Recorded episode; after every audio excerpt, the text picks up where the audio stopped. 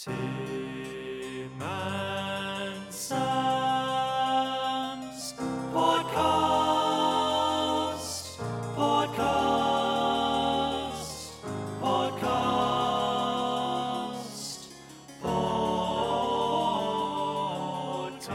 Sam and Tobey have a podcast which is really great. They serve up music on a plate. Tim's luscious locks, Sam's shiny plate make them the very best of mates. So welcome to the pod. Sam has the news. Welcome to a Sheku-tacular. Oh, have we got a treat for you today? The man is in the building. Well, he wasn't in the building, it was via Zoom. But he's in the episode. Yeah. Is he in the episode. Yes, Tim talks to Sheku Kanneh-Mason about his new album, Song, out from the 9th of September.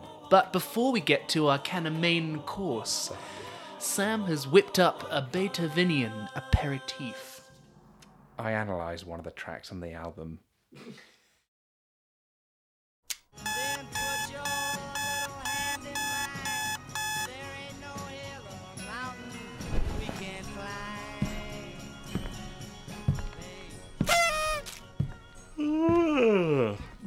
Happy birthday for yesterday, fella. Good party, eh? Yeah, and you know what I like to do when slightly hungover is analyse that set of Beethoven variations off Sheku's new album.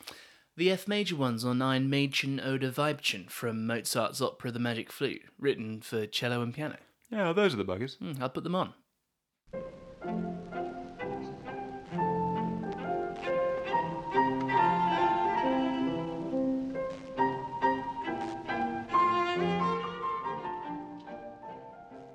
I've been trying to think of a good analogy for theme and variations form.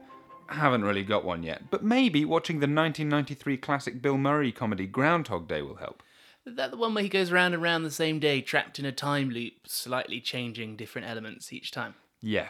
As I say, no idea for a theme and variations analogy yet, but Bill always helps. Tell that to your guru leader is basically Ghostbusters think piece. Pardon?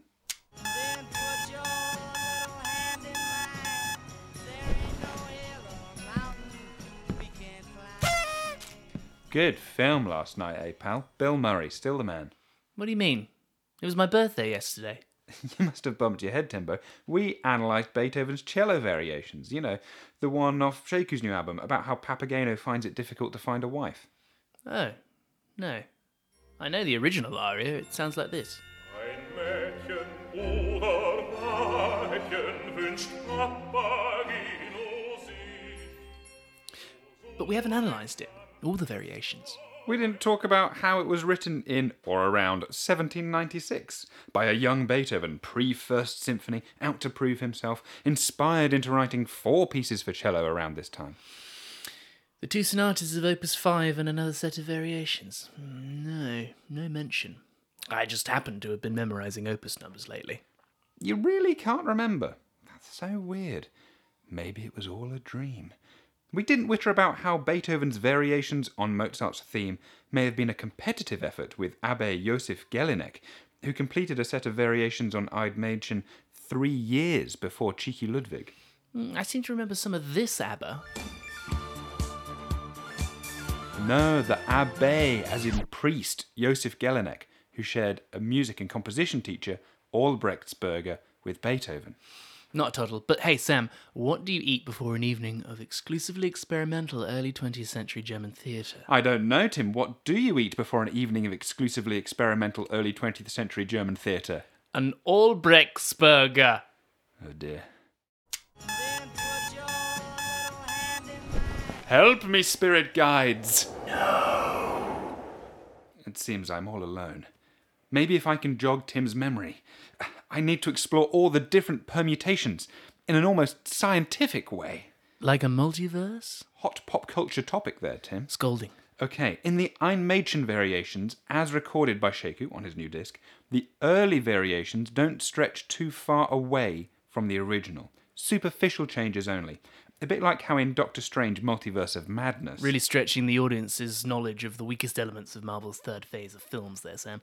In Multiverse of Madness, every Doctor Strange in every universe is played by Benedict Cumberbatch. And in none of them can he say the word penguins. So why are these woodlands so attractive to penguins? Beethoven makes superficial changes. They sound like this.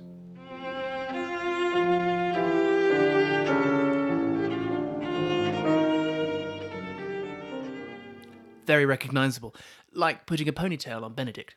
Later variations are a bit more like the latest Spider-Man, which also has multiple universes. One of the strongest Phase 3 films, a favourite in the Fisher household. Each Spider-Man is a bit more different. One's Tobey Maguire, one's that nice young man from Tick-Tick-Boom named after a cat. They're more different, even if they're still wearing the same costume.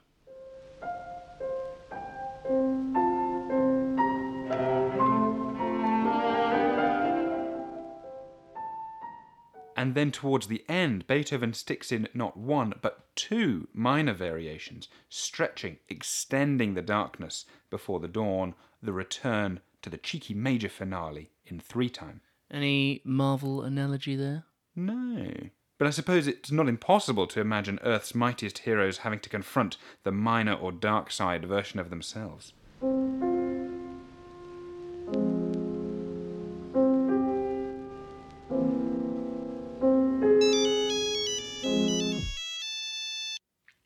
Hello, Mr. Feige. Why, yes, I am available if you need someone to do some writing. What more could Tim possibly need to know about Beethoven's homage to Mozart? Beethoven liked Mozart, did he? Did he? Remember Lewis Lockwood? Nonagenarian Beethoven scholar from America. Big turtle energy. What did he have to say? Well, that Beethoven knew Mozart's music so well, he thought he was plagiarising him even when he wasn't. About October 1790, Beethoven wrote down a brief C minor passage in 6/8 metre in two staff piano score, and then wrote down these words between the staves. This entire passage has been stolen from Mozart's symphony in C, where the Andante in 6/8 from the... And he breaks off here.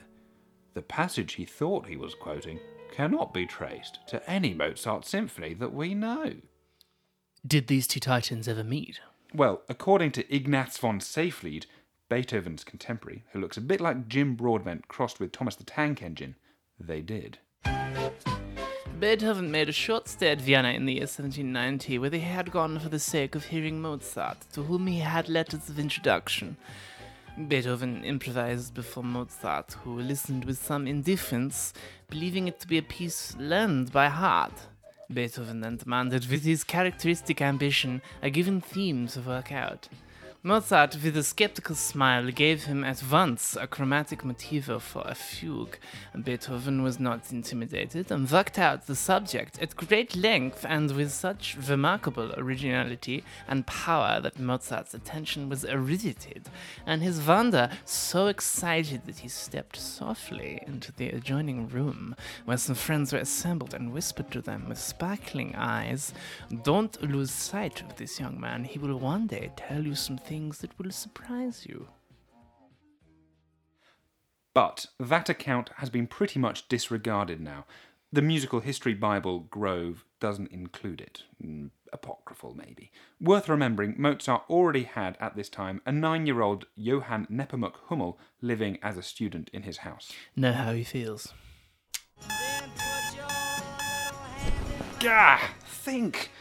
The variation form, Papageno.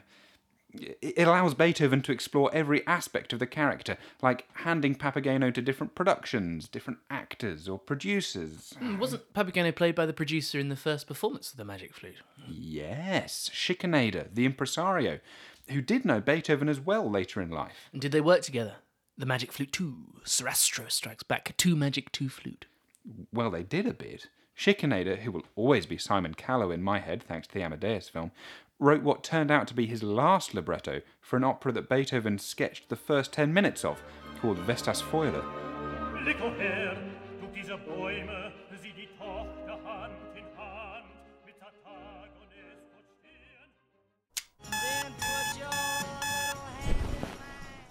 him, how does Bill Murray escape at the end of Groundhog Day?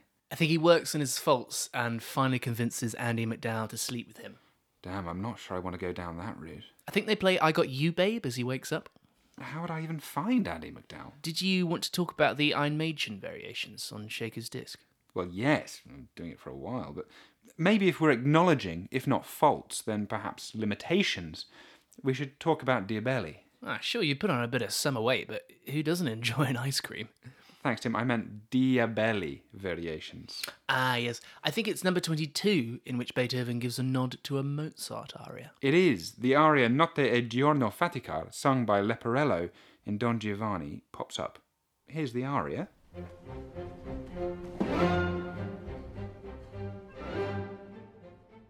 Here's the variation.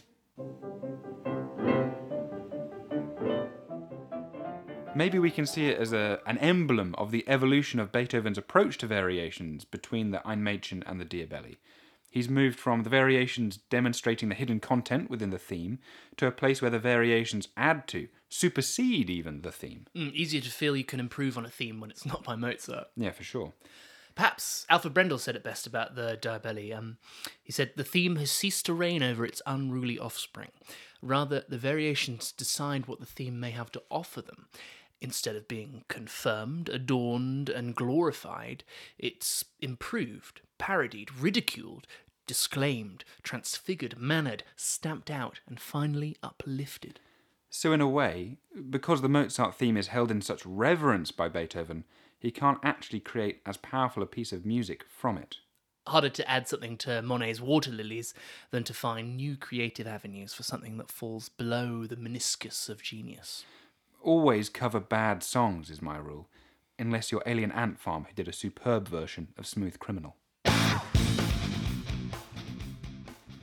like the Ein Mädchen variations, and it's always a treat to explore the relationship between two of the big figures in Western classical music, but I think it's not a great revelation to suggest that actually the variations are a little limited if you compare them to the Diabelli. Well, most things are, except the good old Goldbergs. And that's fine. Beethoven's a young lad here, learning his craft, on the way to the big leagues, where he'll actually create more musical interest by starting with a more mundane theme. There's further to climb if you don't already start at the top of the mountain.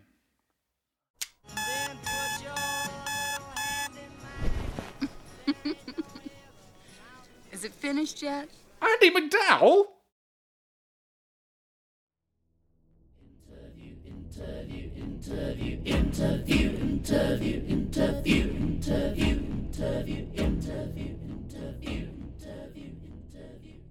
Hello. Hi, how are you doing? Hey, very good, thank you. Thank you so much for coming on the Classical Music Pod. It's technically not the first time we've met. Which sounds creepy. We didn't meet. We stood next to each other once, about 2 or 3 months ago at a Sam Henshaw gig, but you wouldn't have known it. It was me, obviously. Oh, but no way. Yeah, that was kind of fun. Yeah, it was a really cool gig, I think. Do you go to a lot of stuff like that, sort of non-classical? When I have the time, I do. Just anything that I'm interested in watching and listening. And of course, I go to a lot of classical concerts, but a lot of jazz gigs and pop and things like that. Yeah, well. It was nice to see you there with, I don't know, quite a reasonable chunk of the Kanneh-Mason clan. I don't know how many there were of you, but it looked like there were a few. Three of my sisters, my brother, and then a few friends as well. We all went.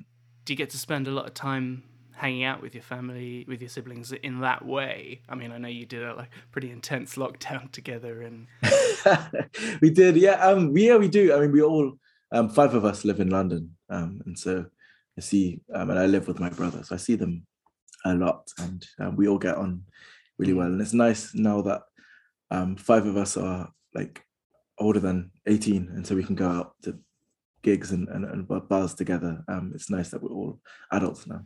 Yeah. Do you find, the temptation was quite strong just to tap you on your shoulder and say, hey, but I'm glad I didn't in hindsight. But do you get stopped a lot? Do you get people saying, oh, or even just sort of looks and...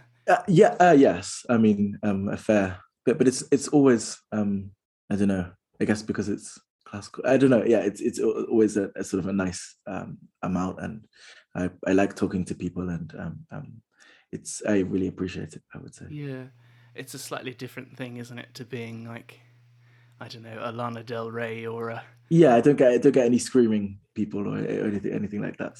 No screaming. Surely you get the occasional screaming fan, no? No, not really. No, there's no way.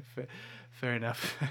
It's an interesting one. I mean, do you remember a moment when you sensed that your profile was changing and that people were starting to look at you in that way? Was there a specific time?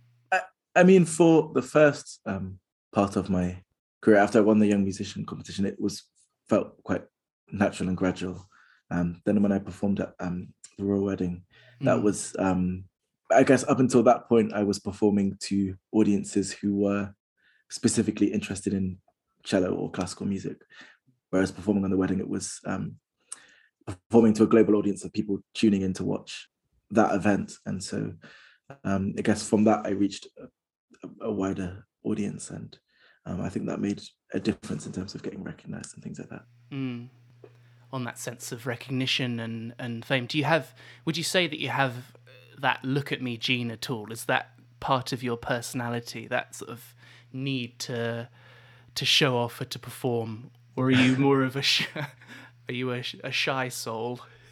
I would say, actually, I mean, I'm socially more of a shy person, and certainly when I was younger and growing up, I was very quiet and very shy. I remember for the first 5 years of lessons with my cello teacher at Junior Academy, I probably had 3 conversations with him, because I was so silent and just focused on that. Of course, now I'm older and a bit more confident, but I don't think I'm naturally someone who likes to show off. But I just love music, and I love sharing music with people, and so I think through music and through the cello, that's where I feel like I love to share. Yeah, it's your mode of expression.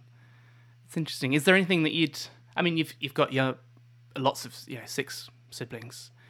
I can't remember who how old the youngest is. Just turned 13. Just turned 13.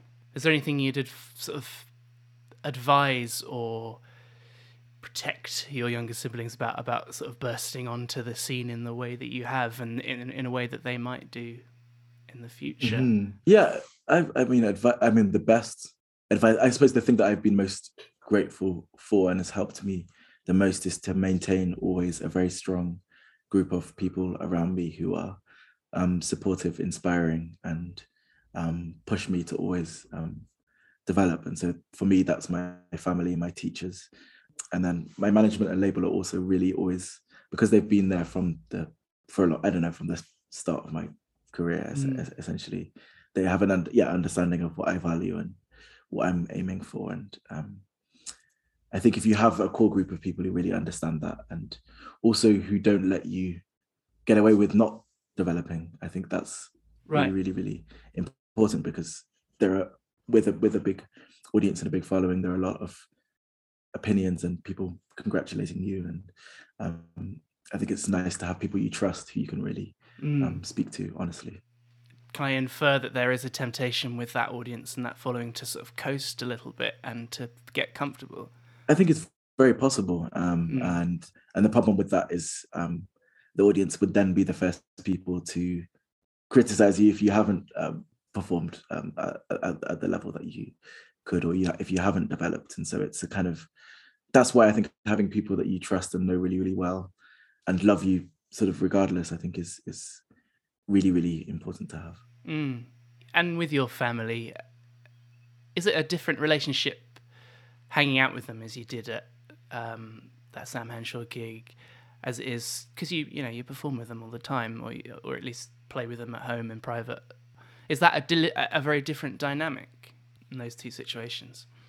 In some ways, yes, because I mean when we're doing something like rehearsing or performing, there's a level of focus and seriousness and attention to detail that has to be there, but there is always an element of, and should be always an element of, enjoyment and just loving and enjoying music together. And I think it's really a wonderful feeling performing with friends and with family and people that you get on with. Mm. Do you find that the sort of hierarchies are different between your when you hang out socially and when you perform? Yeah, it's tricky. I mean, the dynamic when we hang out socially as a family is often rooted in how it was when we were growing up, and so we have like the older three of us who are very much like a unit, and then you have the middle two, and then the younger two. So they're the sort of like sections, but then now we sort of have the older five and the younger two, and then there's different sort of combinations. Me and my brother are very close because we're next to each other in age and grew up together in that sense. And Isata being the eldest, well, she'll always be the eldest. Marietti being the youngest, she'll always be the baby, regardless. But then Jennifer, who is sort of the oldest of the younger three, also has that older sibling role, even though she's towards the lower end in the order. So it's quite interesting. But when it comes to rehearsing and playing together, there's not I think there's not a hierarchy in that sense. I think we all have very strong ideas and respect each other's ideas and know that we can learn from each other. And so I think the best rehearsal is always when people have strong ideas but are not I don't know, there's I guess ego is a thing that you have to sort of leave suppress outside and put exactly, but you also have to have a certain level of surety in what you are doing and your ideas. So there's not no ego at all, but you have to respect. Yeah, absolutely. I suppose ego is quite an important facet to have when you get up on stage, because you need to have a bit of that. Yeah, otherwise you won't believe in what you are. Believe in what you're doing. Exactly, yeah. Classical chat. Classical chat. Classical chat. Classical chat. Drop it. It isn't worth it. And actually, you're not very good at it. Let's talk about Song, which is coming out on the 9th of September, your latest album. It's quite esoteric, the set of tracks that you've chosen. What links these tracks for you? What made you choose them? I think for me, actually, it's just the strongest link is I wanted to create an album that's very much a portrait of who I am and what I enjoy and what I'm interested in, what I have been interested in up to this point, and also looking forward, what I'm interested in exploring. And so, and also the vocal quality of each of the pieces, that's where the title Song comes from. And the instrument, the cello, being in different contexts was something that I wanted to explore. So cello ensemble, solo cello, cello being like multi-tracked on a pop song, improvising with piano, playing with an operatic singer, and all of these different ways of, all these different contexts of putting the cello was something that I enjoyed exploring. But yeah, as you say, it's a massive mix of stuff. And in terms of the order it sits on the album as well, I wanted to just embrace that mix instead of try and group things together very cleverly. I think there is just simply a wide range, and I think that is interesting and enjoyable. Mm-hmm.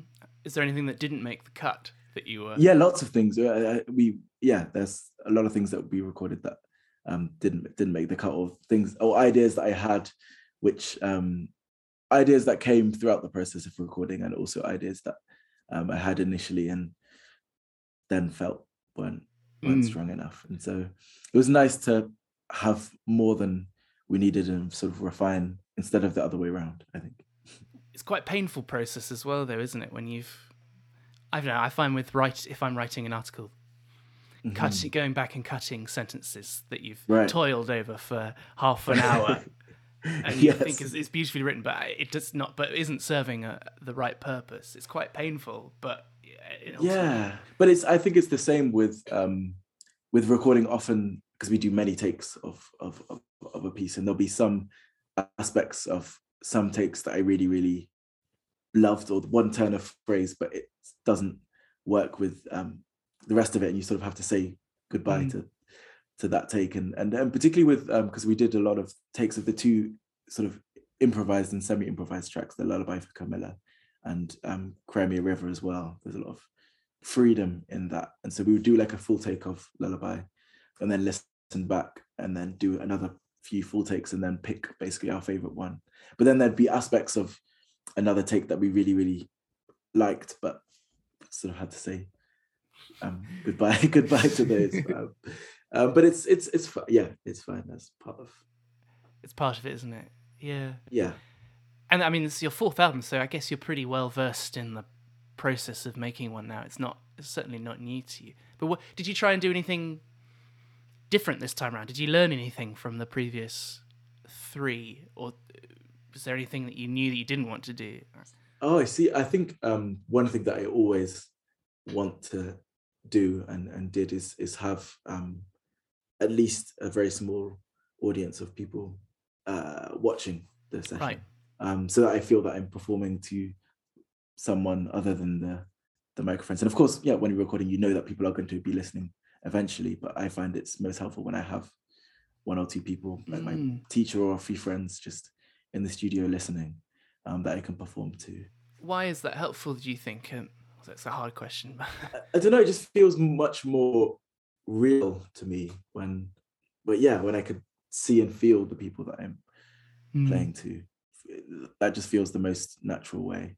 And so for all of the recordings that I've done, I've always had, I mean, sometimes like audience of one, and then sometimes like a slightly bigger group, depending on how big the studio is. But I just really think that that's something that I would always want to have. Yeah. Make sure they've all got their phones on silent. Yes, yeah, exactly. That was the perfect take. Yeah, exactly. Yeah. Yeah.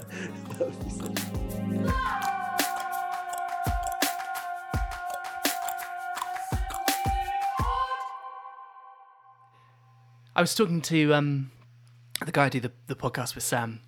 Mm-hmm. He pointed out that, I don't know, in the 80s, 90s, I don't know who the up-and-coming or the cellists releasing albums back then were, possibly someone like Julian Lloyd Webber. Yeah, I see. He pointed out that Julian Lloyd Webber, for example, would not have released such an album that looked anything like this. It's so much more varied. It's so much more, I don't know, freedom, for lack of a better word.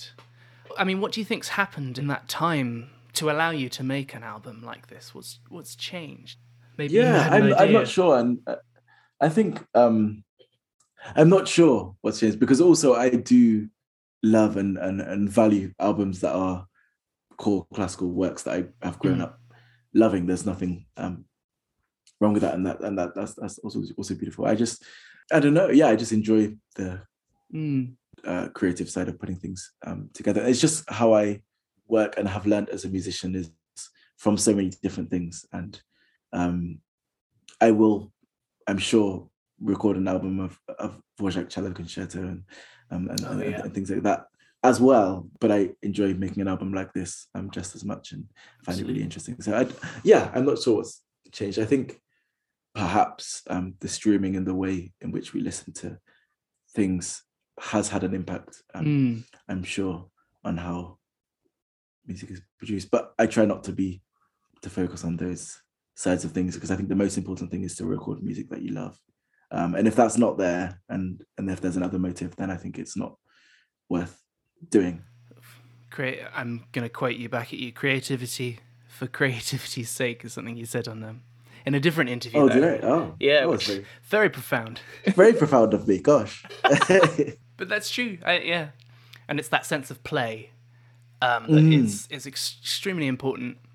And I think, that's certainly what shines through in the records that you've released. Yeah, I think it's really essential and so important to have a sense of freedom when it comes to creativity. And it seems, I don't know, that there's not so much space for that in the way that we are taught at school and things like that.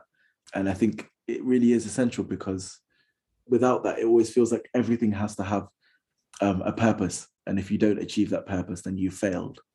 Whereas when you are just being creative for the love of it, there's not necessarily a thing that you can measure And so therefore there's a sort of limitless possibilities of what you can create. And I think that's really, really so valuable. Yeah, I couldn't agree more. Speaking of playful, the video from a family up in the Welsh, I don't know, it's in the Brecon Beacons possibly? I don't know where did you go? Yeah, in Brecon Beacons. Yeah. Talk me through that music, or talk the listeners through that music video for those who haven't seen it. You're high up in the mountains looking wistful and windswept. We were so incredibly, because we filmed that in towards the end of March. So weather-wise, that's a really risky time. Yeah, it must have been. To feel, you can't guarantee anything. We were so lucky with the weather because it was also not too bright with the sun. It was like a perfect softness of the sun. It of course didn't rain. It wasn't too windy, and it was just a really, really stunning scene to record a video in. Growing up, we would go to Wales, to a different part of Wales every year, and go walking in places like that. So that felt very much. I felt very familiar in a setting, very much what I did every summer holiday in my childhood. So, and the camera crew were from based in Wales, and so they also know their area well and know how to capture it and things. And so, yeah, it felt very sensitive to what it is like to be in the national parks in Wales, but also true to yourself in that you've got Welsh heritage, do you not? And yes, exactly. I mean, what does that Welsh heritage mean to you? As you say, was it because of family that you went every summer? It's because, we went, my grandma is based just outside of, in a small town outside of Cardiff in South Wales. And so we would visit her very, very often, but also stay in different parts of Wales. And I just love, I feel so free. And I just love being in the mountains in Wales, just walking and having that sense of freedom. And 2 weeks ago I was in Llangollen for a week, just like practicing and then going for walks and then coming back and then practicing and then going for walks. It was the best thing. And also, like, I felt like my practice was so much better when I had that freedom of release, walking out in the mountains and then coming back and practicing. So that was really, really nice. And I think when I have children, I would definitely take them and do things like that. I think it's such an important part of my childhood, and I think it's a really nice thing to do. Purposeful, purposelessness, the meaningful, meaninglessness, I should say. Purposeful, purposelessness, the meaninglessness, I should say. Purposeful, meaningless, purposeful, meaningless, purposeful, meaningless, I should say. Classical music pod, I should say. I mean, it's a folk song that you arranged, and there's a lot of folk song that's actually, I mean, folk song is kind of a theme that appears throughout a lot of your output. Star of the County Down, there's Nae Lark, which is imitates the Scots folk song. It's Barber, but it sort of loosely imitates. You're playing, I mean, Deep River, that beautiful video of you and your brother performing, which you're doing at the last night at the proms, possibly. I am playing that with the orchestra. I love this sort of storytelling and very concise, precise, emotional content of a folk song, and therefore how directly it somehow connects with us. And so that's why I enjoy playing those kinds of things. And I think the cello is an instrument that is able to speak very, very directly. A lot of songs and folk songs particularly work very, very well on my instrument. Yeah, I mean, you spoke about Dvorak earlier. I find, he was very influenced by Bohemian folk song, a lot of his melodies, and there's something very familiar about his melodies. They're sort of, they've got that direct element as well.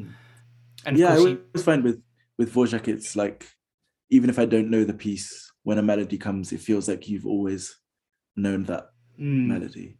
It always has that familiar sort of nostalgic feel, even if it's the first time listening to it. It's amazing. There's another sort of string to your bow, excuse the cello pun. This album is I think it's got lots of your own arrangements, including the Bach that I mentioned, but you've also got an original Pop Song, Same Boat, which with Zach Abel, featuring Zach Abel. Can you tell us about that? What's the inspiration? What was the process? How did that come about? Yeah, it was really fun to make that. I've known Zach for a few years now, and we've like listened to lots of music and talked about music and jammed many times at my flat together. And so it felt very natural to collaborate together and write a song. And so we did that just like in the living room of my flat, and with the cello and his voice, and wrote it that way. And I wanted to always keep all of the instrumental sounds on that song just from sounds from the cello. I mean, we have some hand claps as well. But then the bass percussion is just from me tapping the back of my cello. Right. The bass guitar sound is just pits. And Jonathan, the producer, was very creative in how we would mic it such that we'd get all of those different sounds. And so it feels very intimate and organic and personal. And I think Zach's voice as well is such a soulful voice, and I really wanted to capture that as well in without sort of keeping it simple in a way and keeping it very pure and but yeah, it was really enjoyable to make that song. Did it come naturally for you writing in that medium as opposed to classical?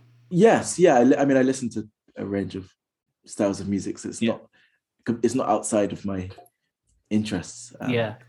So yeah, it did come naturally. I mean, the writing the lyrics less. So I would say Zach had more of more experience in that side, but you know, the melody and harmony and the feel of the song was something that, yeah, I really, really enjoyed coming up with.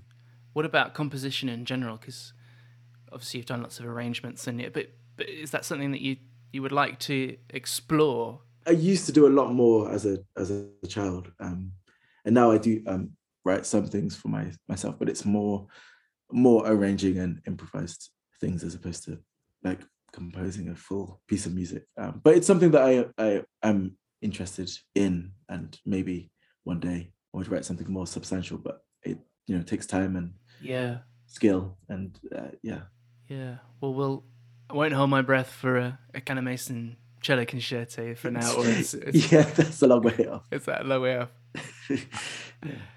Yeah. I was interested to see that you worked with Edwin Finnis on the album as well. He's written a piece for you in 4 or 5 movements, I think. Yes. Is that the first time that you've had a piece written specifically for you?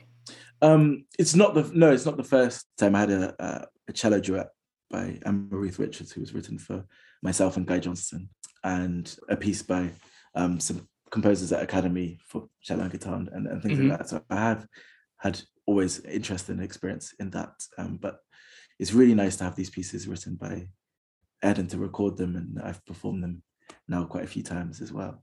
I think his understanding of the instrument and of communicating music through the instrument, I think, is very, very special, and it's very true to what I value in music as well, so it's a really genuine collaboration, I think. Hey Sam, I've set up a coffee donation page for the podcast. What is a coffee donation page, Tim? It's like Patreon, in that it allows people to financially support creative projects they enjoy. If you'd like to buy us a tasty coffee, a link in the description. If you'd like to buy us a tasty coffee, a link in the description. If you'd like to buy us a coffee, if you'd like to buy us a tasty coffee, if you'd like to buy us a tasty coffee, a link in the description. You just got back from US tour not that long ago, right? Was that with Isata? Yeah. Yeah. How was that? It was long, amazing, really, really, really fun and varied. It's always enjoyable going to the US, and it's such a varied country, of course, and so playing in all of the different cities is really interesting. It was probably the most intense, definitely the most intense tour that I've done in terms of how frequent the concerts were and the travel. So it was mostly concert every day, And then a few times there'll be like, so we travel on the day concert most of the time. And then a few times there'd be a gap in between. But I think we did maybe 14 concerts in 20 days or something like that. Yeah, wow. So it was really quite full on. Amazing though. I really enjoyed it. How do you cope with that intensity? Are you okay with it? Are you quite relaxed? Are you better than I, sir? No, we both manage it. And it's often actually, once you get into the swing of it, you can keep going. And then when it comes to, after the last concert, you sort of realise how intense it was almost. But yeah, I'm grateful also to be with Isata for a tour like that, because we get on very well. And yeah, she's very supportive, and so it was nice. Have you got a good following out there? Do you get lots of people coming to the concerts and sort of waiting to chat to you after, or?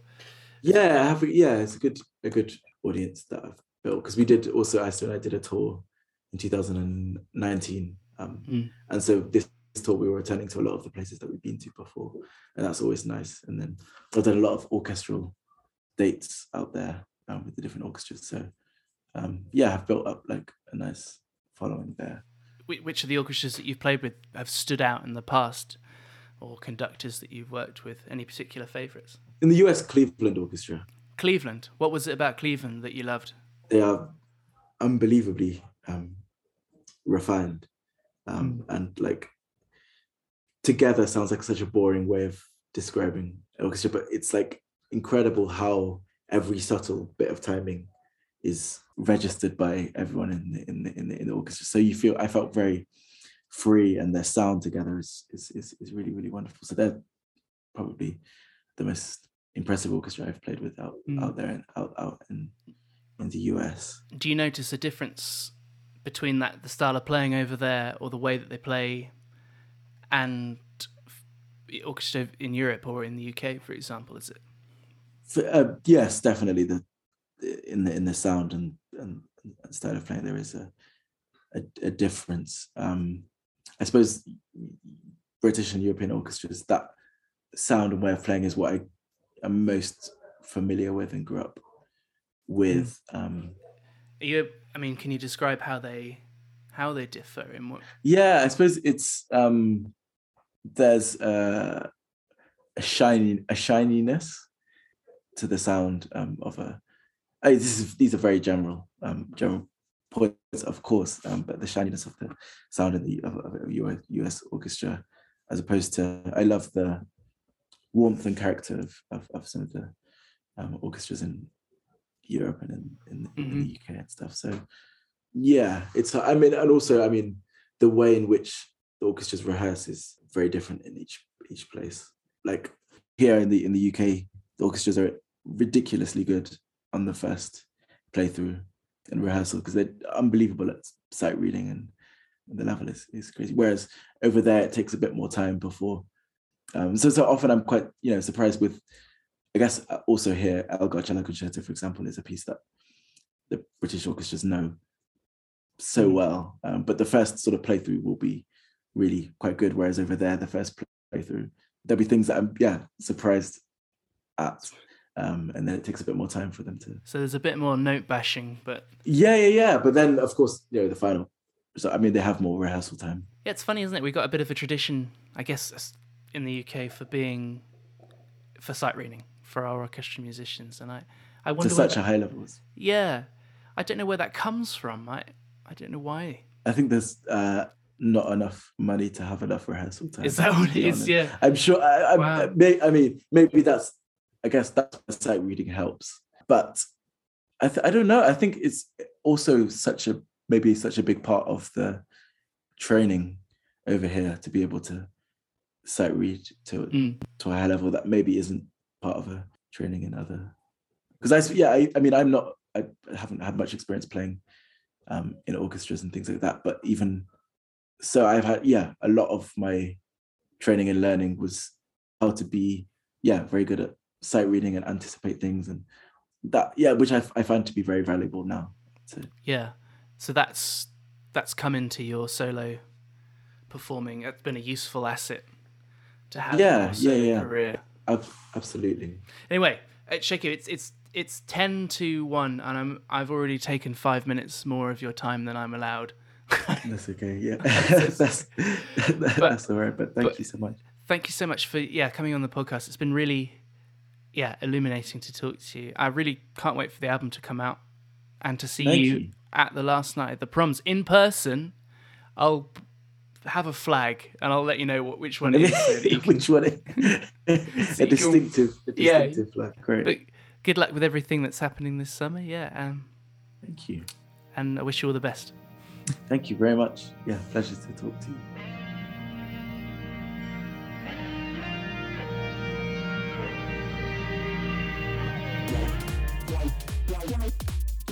Finish! Hey man, it's cool to have Sheku on the pod. It is cool to have Sheku. He's cool. A nice man. Yeah, and he's managed to get that thing where you only have one name. Yes. And you're instantly like Madonna. A mononym. A mononym. Yes, they didn't skip manners with all that cello practice, did he? Definitely not. That must be a Kanneh-Mason trait. Very well brought up, young man. Very well. P's and Q's. I found he was... Here's the thing about Sheku. Hey, hot take. I wonder whether he's obviously so expressive as a cellist. He has so much to say musically when there's a cello in his hand. Not dissimilar to Andy Murray on the tennis court, by which I mean the contrast between how forthcoming he is musically and verbally is maybe greater than with a previous guest such as Julian Bliss. Or Howard Goodall, couldn't shut him up. You asshole. Yeah, I wonder... He's mentioned being shy, didn't he? Yes, yeah, exactly. And also he's had this huge instant mega fame as a young man. So if you're shy and then you're put on a very big stage very fast, and you're probably given lots of media training as well, told, don't mess this up because you're doing great, does it exacerbate that trait within you? And, maybe it's just me. Maybe he's quite happy to waffle on enthusiastically to people like Rebecca Franks, who gazumped me in the Times last week. Not that I'm bitter. Hey, is it better to be first or is it better to have jingles? Kermit the Frog. Kermit the Frog is out there, still circling like a shark in the water, forced to eat a kangaroo testicle. His liver was pecked out by an eagle. What monkey glands are they eating? His dog just made a more sensible contribution than he did. Yes, Kermit the Frog sang. We will take back control of our fisheries. Unnecessarily rude to Miss Piggy, I thought. He's a very eel-like customer. But it is up to us now to let that lion roar. And time, I think, to put a bit of a tiger in the tank and get this thing done.